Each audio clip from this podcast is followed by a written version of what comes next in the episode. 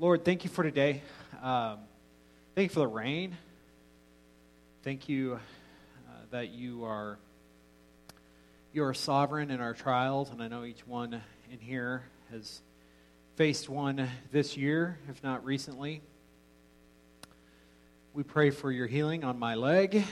I pray for the doctor's hand on Friday. We pray for those in our church family who are dealing with even greater things than a bum foot. I pray for Mary Urban and John Schreiner and others who are dealing with things, and people who are traveling this week. Give them grace. Lord, help us to learn from your word, talk about you, talk about your son, Jesus. Thank you for the truth we have there, and thank you that you are good. In Jesus' name, amen. Okay, we'll keep rolling here. So we're going to look at God the Son, and you can see I gave those who are here a comprehensive statement out of the BFNM, the Baptist Faith and Message, but it's got all these supporting verses there too. I did not use them all. You're welcome. There's a lot there, but we can look at that. And these statements are systematic. They are put together from the entirety of the Scriptures, and they're very important for how we interpret who Jesus is and how we believe he completed his work, and how we can communicate that to people as we share our faith, as we stand on the Word in the Scriptures. So anyway, we're going to just hit some highlights there along the way. Article 2 is, this is the beginning, Article 2. I did not print that out for you. We have looked at that the last time we met. But the beginning of Article 2 in Baptist Faith Message deals with a systematic statement of God as a whole, God the Father, Son, and Holy Spirit. And then last time we looked at God the Father, because that's where they start breaking down where the Scriptures are. So tonight we're going to look at God the Son. And you have that written down on your paper, too. I tried to learn from last time, so you guys don't have to squint up at the screen so much. But it's both on the live stream and in your hand if you're in the room. Christ is the eternal Son of God. In his incarnation as Jesus Christ, he was conceived of the Holy Spirit and born of the Virgin Mary. Jesus was perfectly revealed and did the will of God, taking upon himself human nature with its demands and necessities, and identifying himself completely with mankind, yet without sin. He honored the divine law by his personal obedience and his substitutionary death on the cross. Say that slowly. He made provision for the redemption of men from sin. He was raised from the dead with a glorified body and appeared to his disciples as the person who was with them before his crucifixion. He ascended into heaven and is now exalted at the right hand of God, where he is the one mediator, fully God, fully man, in whose person is effected the reconciliation between God and man. He will return in power and glory to judge the world, to consummate his redemptive mission. He now dwells in all believers as the living and ever-present Lord. So the verses that follow below that support this statement. And we're really going to hit just four spots if you see it tonight. We're going to look at four different things about Jesus and kind of have some conversations about that, how it's fleshed out. And you may have some verses to add in here, but I added in a couple of spots some different verses. But be reminded that while you see that stack and that list of verses there, there is always more in Scripture, okay? This is designed to be succinct. And, you know, if you wanted to, you could memorize this to tell people that, but I'd rather memorize the actual Scriptures, personally. I think that's probably a better use of my efforts and time. And we'll go there. So we're going to start with the fact that Jesus was promised, and that with that we hit three Old Testament passages. Just like last time, I've got this mic set up, so if anybody's listening online, they can hopefully hear you too. So if somebody wants to read those verses of Genesis 17, 3 through 8, that would be cool. Okay? Abraham fell face down and God spoke with him as the king. Here's my covenant with you. You will become the father of the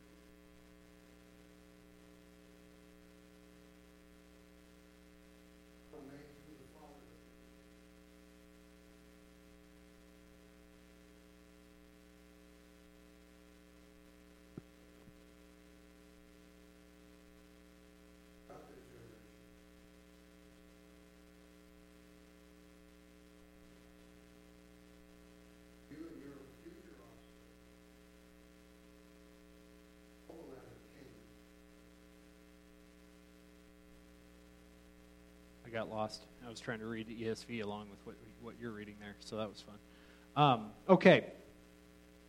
So, what do we find here? What is this the first example of that we see?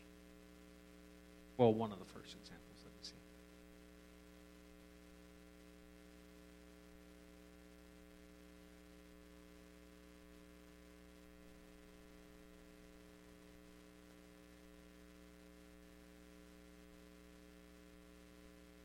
What does this establish for the future?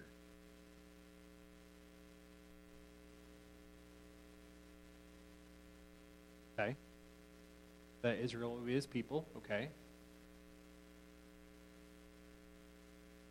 What ultimately do we see? What's that? He would be their God. And how does that point forward to what we understand about the entirety of Scripture? The everlasting covenant would be would have a fulfillment. Yeah, it would have a fulfillment. And ultimately what we see is that the offspring would outnumber, as it says, the sands of the sea, right? That would be beyond what Abraham could ever imagine. And what is the context of this conversation between God and Abram, or now Abraham, in the midst of this?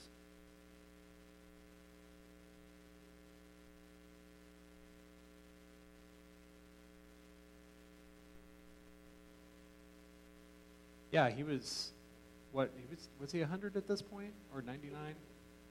98, 99. And then his wife was 10 years younger than him. Spring chicken, 90, 89, 90. And we're not going to dive much into it, but what did she do when she heard about this? She laughed. Because it was ludicrous. Ludicrous, right? That this was going to happen. This could only happen miraculously. And that's really God's point. He's drawing together his plan in a way that only he can fulfill it. So ultimately, he's promised that the offspring would be the king of the nation. Okay. Oh yeah, I mean Abraham had all kinds of problems. So chapter 18, verse 10, it says, "The Lord said, I will surely return to you about this time next year, and your wife will, and Sarah, your wife, will have a son." And Sarah was listening at the tent door behind him, and I don't have the verses following, but that's when she laughed. She thought that was pretty funny. So here's the deal with it: is that Jesus was promised, and ultimately we see him fulfilled through that. All right, and it's not this isn't the only place, obviously, but it starts back at the dawn of time.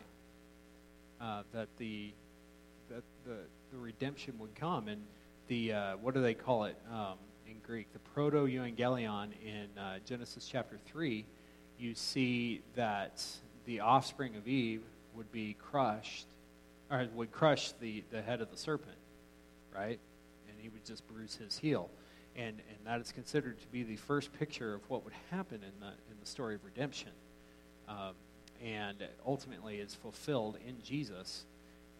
We see some interesting cinematic interpretations of that. If you saw The Passion of the Christ, that they particularly dealt with that prophecy in there, but that's not Scripture. that Jesus actually crushed the head of a snake in the garden. But so much for theater, right? So that's about what we can get there. All right. Anything else you guys want to add about Abraham and Isaac and Sarah and all that? We know that Abraham bore Isaac. Isaac married Rebekah. Rebekah had Jacob and Esau. And then from those two sons, we see the promise go through Jacob because of that incredible deception. He's the deceiver, right? And ultimately, he fathers 12 sons. That would be the 12 tribes of Israel, and, the 12 tribes come from those sons. And we see that the line is promised to Judah, who was not the firstborn, right? What's the societal expectation is that the firstborn would take all the rank, right? But almost I don't know, if you look at all the stories in the New Testament, it seems like the most remarkable characters didn't fit that bill, right? You got Solomon, you got David, you got all these different guys. God appoints who God appoints to do these things. So there we go. So we have from the law, or the books, the books of the law. You have the story from Genesis. Now let's go to the Psalms and see where Jesus is predicted there. Psalm 2, verses 7 through 9. Let me read that for us.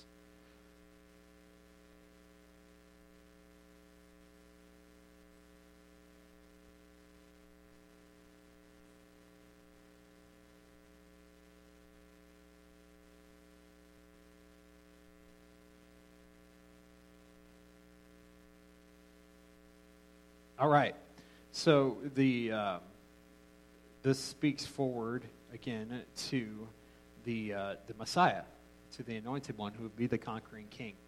And as we see that happening, the Psalms speak to Jesus all over the place. We looked at that on Sunday in Psalm 22, right? They pointed forward to his crucifixion, but you see it in all kinds of different places through that. You see it in Psalm 110. See, let's see, you probably got most of I put Psalm 110 there. I just pulled that out of my mind there. But Psalm 110 is a big one, a messianic psalm. Even Psalm 23 can be considered something like that, where you see the Lord is our shepherd. And we see Jesus describe himself in the Gospel of John as the good shepherd. The Psalms do not neglect the promise of the Messiah. And actually, I didn't point this out, it might be in some of these passages I didn't cite, but the gospel writers even mention that the Psalms mention that Jesus prophesied through them. So the promise is consistent. God will send a redeemer, send somebody before him to fulfill his call there. Can you guys think of some other spots in the wisdom literature even? But particularly in the Psalms where it's promised, or the Messiah is promised.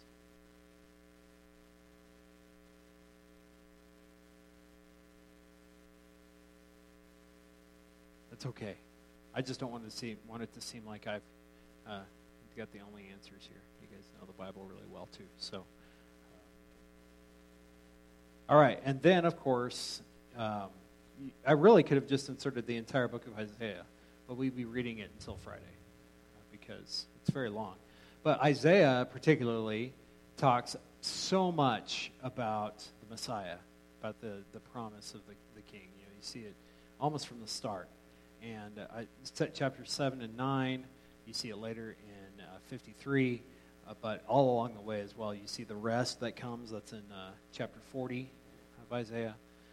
All those things there, and there are different ways that God speaks through the prophets.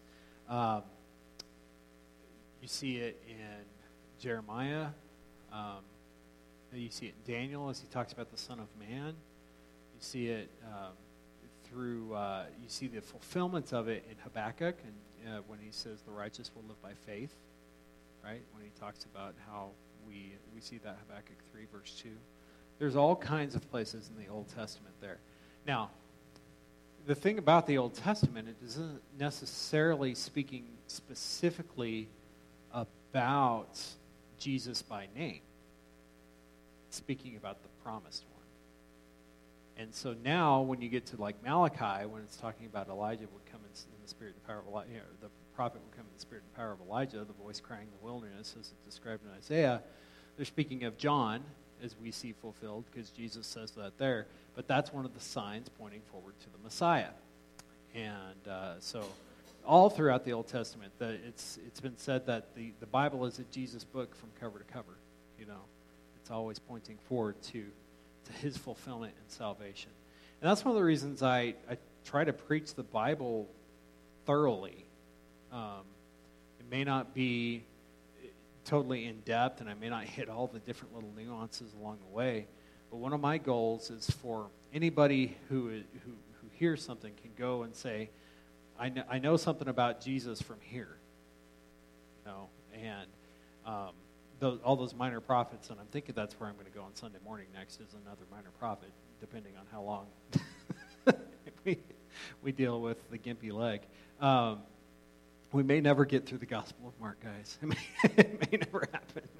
So anyway, we have the promise, though, in the Old Testament pointing forward to Jesus there. So, all right. Those are not the only things found in the Old Testament, but that's really what we need to realize is that throughout what the Hebrews would call the Scriptures, it's pointing forward to this great rescuer. What was the problem now going into the first century with the expectation of the Jews?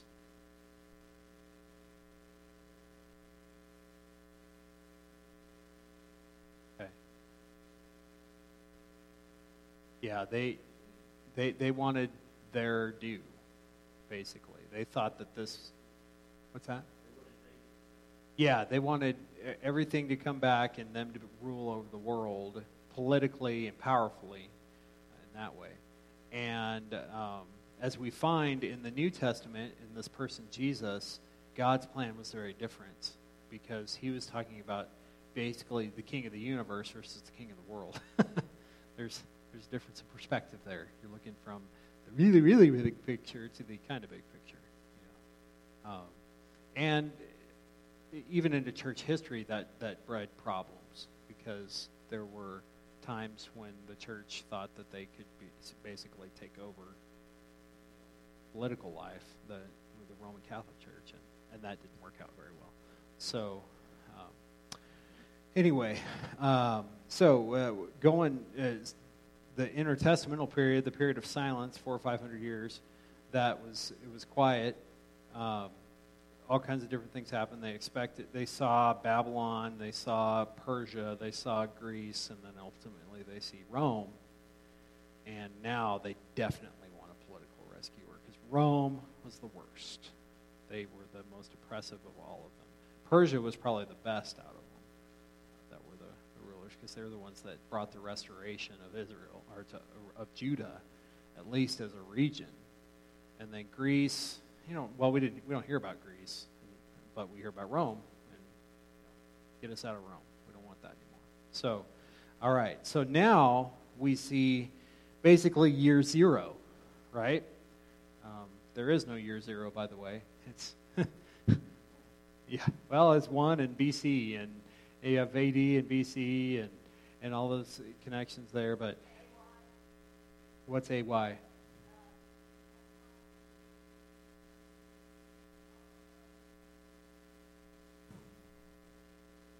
I think you're making up stuff.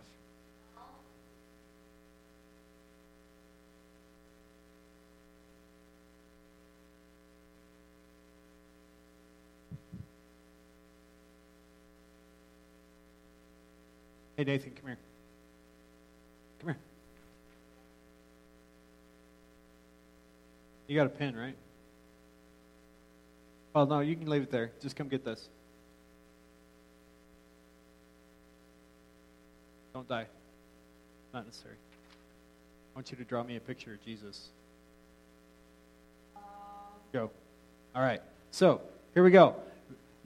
Point number two. Jesus was immaculately conceived. What in the world does that mean? There was only one human involved. That's what that means. The mother was only involved. God brought that miracle of the virgin birth, okay? And how do we know that happened? Because we have accounts of it from both sides, right? From the father and the mother. And so we look at the father in Matthew chapter 1. I just love this passage, Matthew 1, 18 through 25, where the angel speaks to Joseph. It is one of my favorite spots, because there's just so much there. You know, Joseph, he was a good guy, right? And he's just like, okay, well, I got into something I didn't think I was going to get into here. And You know, there's all kinds of speculation about his age. What do we really know any of that? No, we don't. He really was. And so what does he do? Here we see. Verses 18 through 25. Somebody read those for me.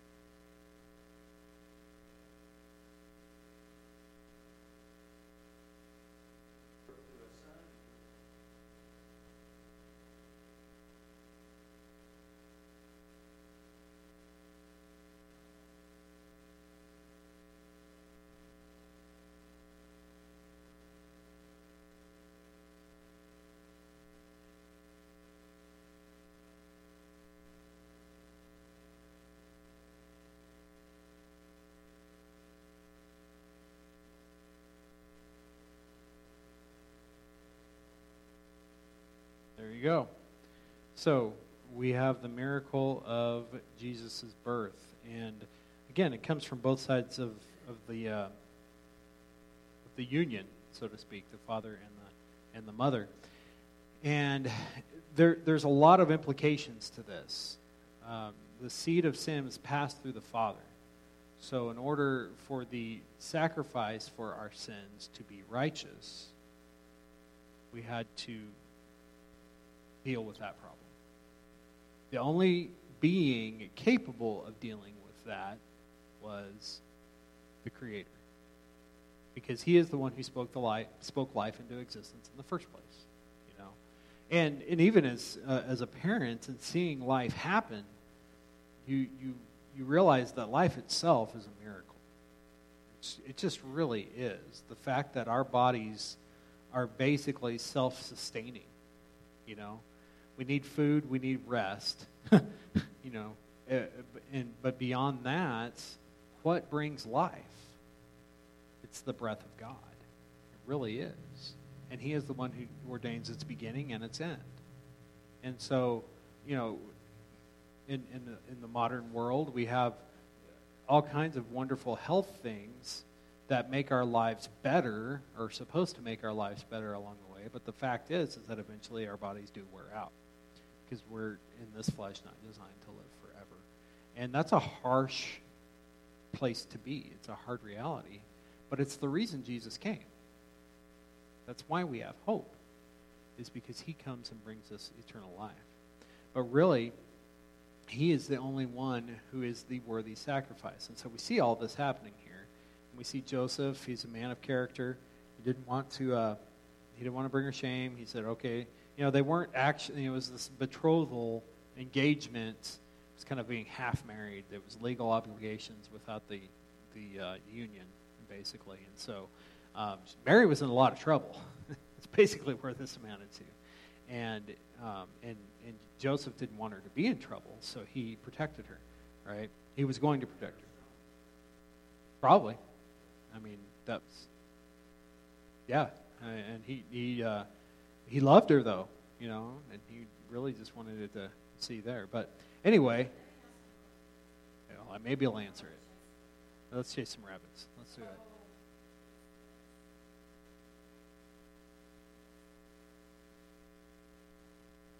Okay.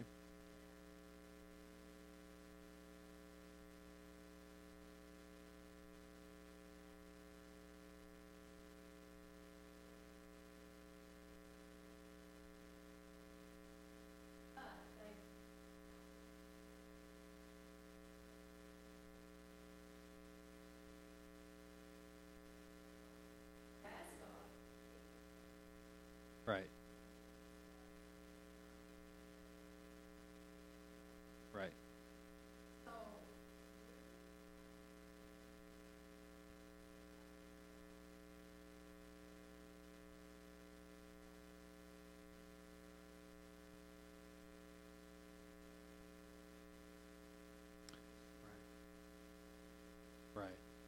That's a really difficult worldview to overcome. I think that's okay, we got a picture of Jesus here. He's got a goatee. Really skinny legs.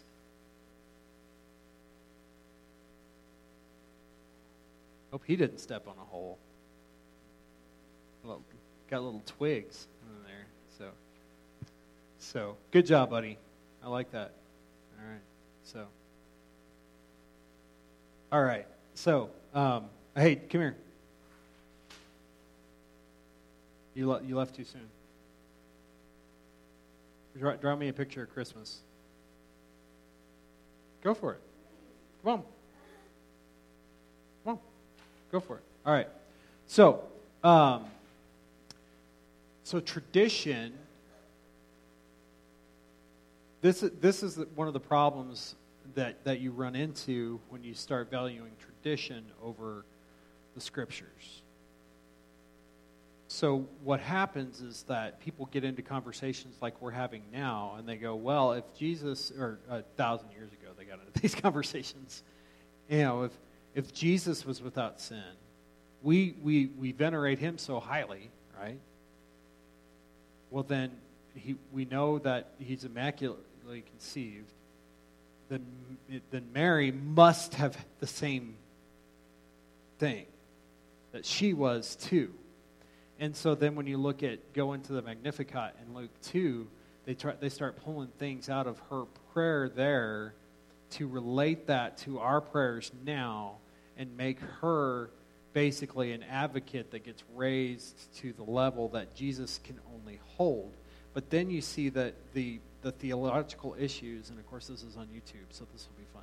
But you see the theological issues get built up then within that tradition that put the priest up there too, that the priest is the only one worthy of carrying that. And so what ends up happening is that it becomes, instead of what I would call a theocentric faith, a God-centric faith, it becomes a very anthropocentric faith, a man-centric faith. Right. Well, okay, and what one of the things in coming to them with it is to explain where you're coming from too. Is saying, I'm only speaking what I read here. Because I've had conversations with both Catholics, and really I've got a former professor that's an Eastern Orthodox priest who they venerate tradition over the scriptures. And they tell you they do. And what happened at the Protestant Reformation was that guys like Martin Luther and his successors started going, hold on a minute. This is the problem.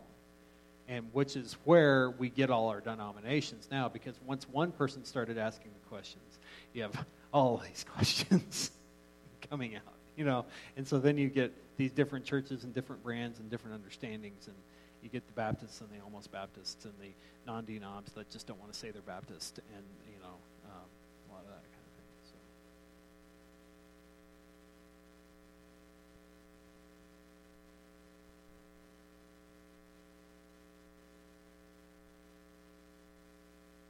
So. Well, and that accountability is to the scriptures. It's got to come back to what the Bible is, and. Some people scoff and think it could be kind of ridiculous, and I don't even know whether it's a goal that can be met. And as I've said it in the past, I don't know if it's one I don't know how serious I am about it in the long term. But one of my goals is to preach through as much of the Bible as possible. And and now 12 years. This month will be 12 years that we've been here. I can see the patterns I've preached. I really like preaching through the minor prophets because they just get through it quick. I haven't hit Daniel. I haven't hit Isaiah. I haven't hit Jeremiah because they're just, let's say, preach verse by verse through Isaiah. Well, 15 years later, here we are, And not because I try not to drag through things, but there's just so much, And so that's a, you know, as I say that now, I go, why did I say that? What was I thinking? But you see that God is present throughout the Scriptures, and so when you come to passages like this where it deals with this is controversy, right? This you know, she, like you said, she could have been executed because of this happening. You know, we see the grace of God at work in His eternal plan, and ultimately we see that fulfillment. His name is Jesus. What does the name Jesus mean? Yeshua is the transliteration. What does that mean? The Lord saves. That name means the Lord saves. And then in the fulfillment of the prophecy, it says God is with us, is Emmanuel. So yeah, we see both of those things there. And Joseph, being righteous, was obedient and did that. And then on Mary's side, we see in just one verse from the Gospel of Luke, the angel answered her, "The Holy Spirit will come upon you, and the power of the Most High will overshadow you. Therefore, the child to be born will be called Holy, the Son of God." And again, that statement, the Son of God, is a declaration of rank, because the Son holds the possession of the Father. The Son and the Father in that culture, and even throughout the cultures of history, I mean, you see that the Son and the Father might as well be the same person as far as their authority goes. And in this picture, the reason Jesus is executed when we come to that point is because of that. It's because He says, being the Son of God, He declares to be God. And, yeah.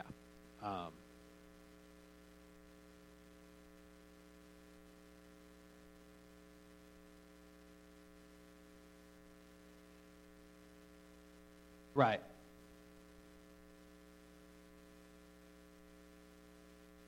Yeah. There's an... Right. And then, even then, it was pointing forward to what would happen. It wasn't at that moment. It was prophetic. It is. And the questions are worth asking with that. I think one of the dangers we have in our interpreting of Scripture is that we're afraid to ask questions about it, because we get this picture in our mind of what right do we have to challenge God.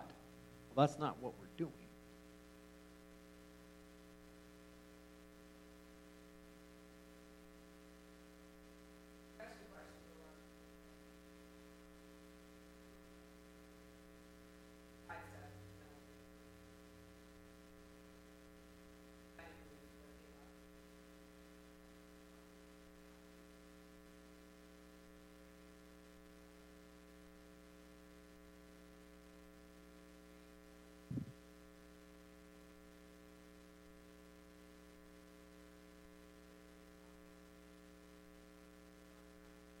That's good. God's word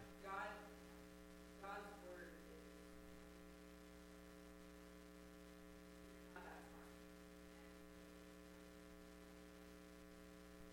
smart. Yeah. People do, but you know, yeah, if you're going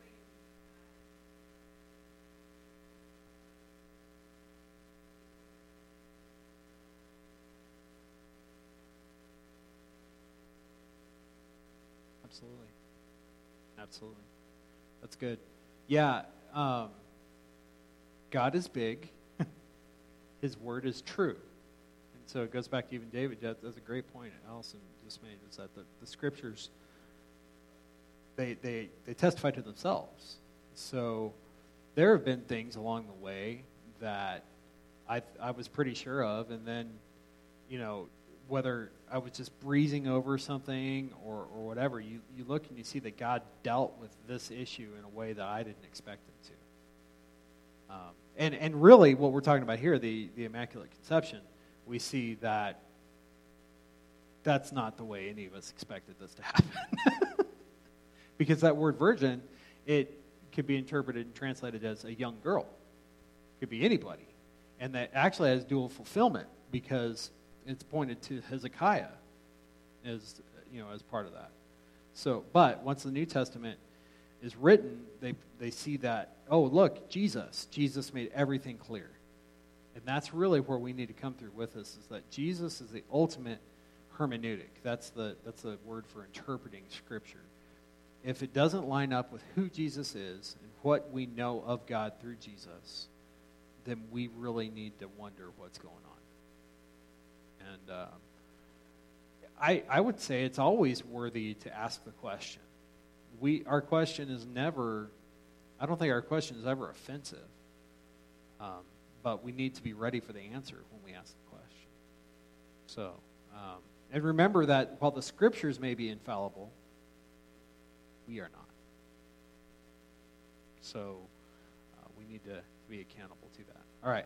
So, the Son, then, we get into Jesus. The Son is blessed by the Father. And we have four different passages right here. All about, these are the account of Jesus' baptism, but this is the anointing that we see. Was the Holy Spirit with Jesus before his baptism? I sure hope so. But why did the Spirit come at his baptism? There you go. Matthew 3:17, and behold, a voice from heaven said, "This is my beloved Son, with him I am well pleased." Mark 1:11, and the voice came from heaven, "You are my beloved Son, with you I am well pleased." I'm just going for consistency here, guys. Just so you know, this happened in all four. Luke 3, now when all the people were baptized, and when Jesus had also been baptized and was praying, the heavens were opened, and the Holy Spirit descended on him in bodily form like a dove. And the voice came from heaven, "You are my beloved Son, with you I am well pleased." And then... John's just interesting. John handles it differently. The next day he saw Jesus coming toward him. "Behold, the Lamb of God who takes away the sin of the world. This is he of whom I said, after me comes a man who ranks before me, because he was before me. I myself did not know him, but for this purpose I came baptizing with water, that he might be revealed to Israel. And John bore witness, I saw the Spirit descend from heaven like a dove, and it remained on him. I myself did not know him, but he who sent me to baptize with water said to me, he on whom you see the Spirit descend and remain, this is he who baptizes with the Holy Spirit." We'll get, I'm sure, return to that in the next topic we go through. "And I have seen and have borne witness that this is the Son of God." So with that blessing, it shows us who the Son of God is. You're right, David. That's the right lead in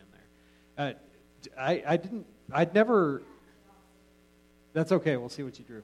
What you drew on the front this time? Oh, that's great. You got a donkey. What else you have? And a horse. Can you zoom in on that, Rick? Jesus is in there. And then there's Jesus on the backside. It kind of looks like he's got a badge on from the star. He's got a little star badge. So, good work, Bubba. Good work. And now, no, I'm kidding. I won't make you gross at all. So, all right.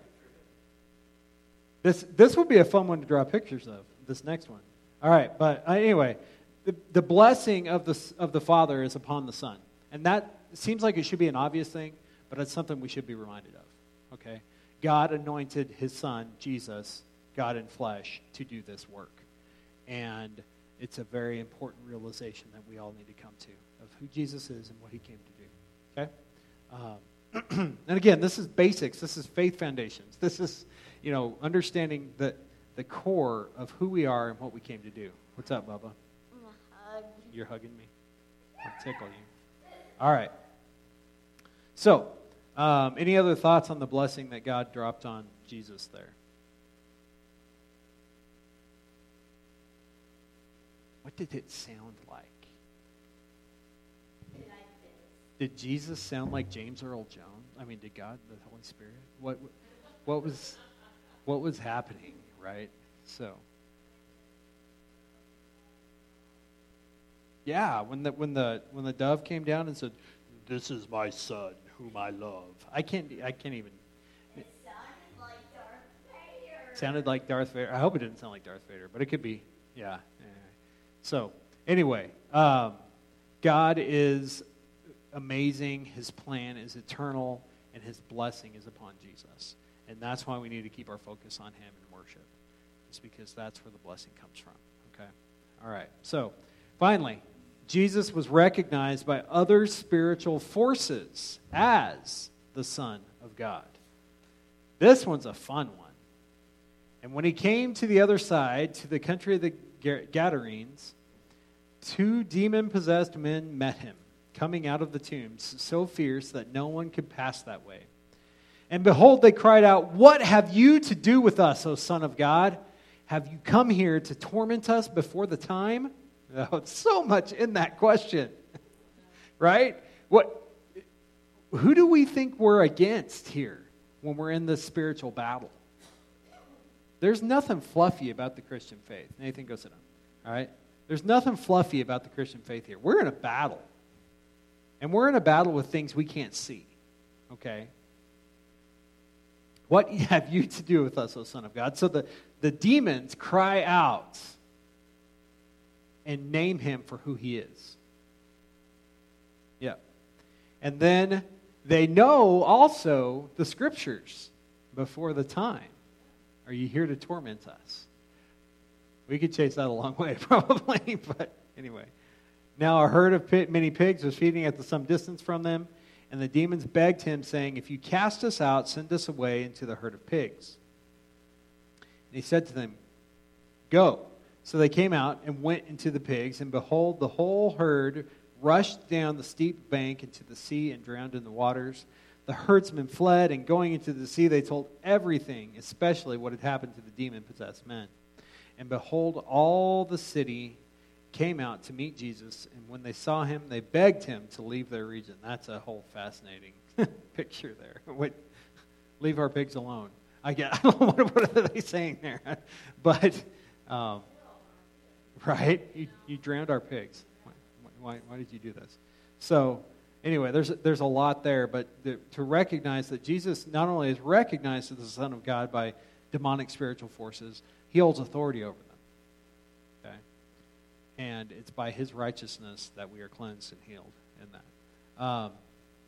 And then this is a similar, this is the picture we see of healing here in Luke chapter 4.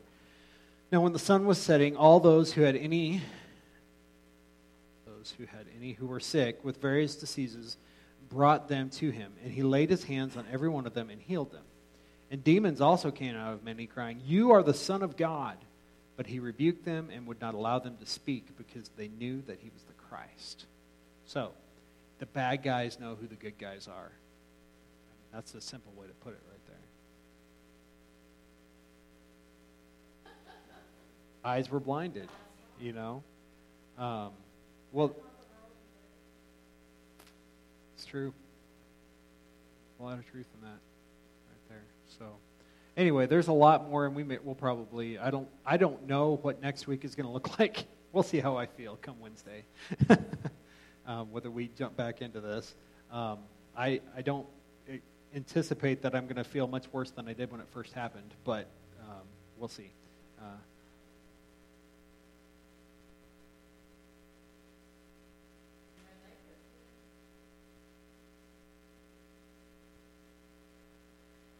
Yeah. We'll see. So. Oh, yeah. Yeah, it'll be all right. It would be good. Thank you. I appreciate it, Richard. So. Says the guy who drove me to the doctor the other day. So. All right, so we're going to tune out. Let's close in prayer with the study, and we'll shut down on the stream, and then we'll do our prayer lead. So, Lord, thank you for your word. I pray that you continue to teach us about who Jesus is and recognize your authority.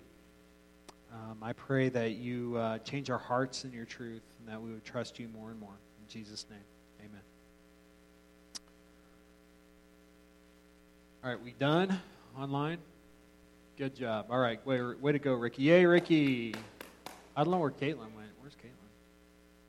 We lost Caitlin. Oh, Caitlin's at the other computer. Okay. I know what Caitlin's doing. All right. Let's look at our prayer needs. Obviously, we mentioned me already there.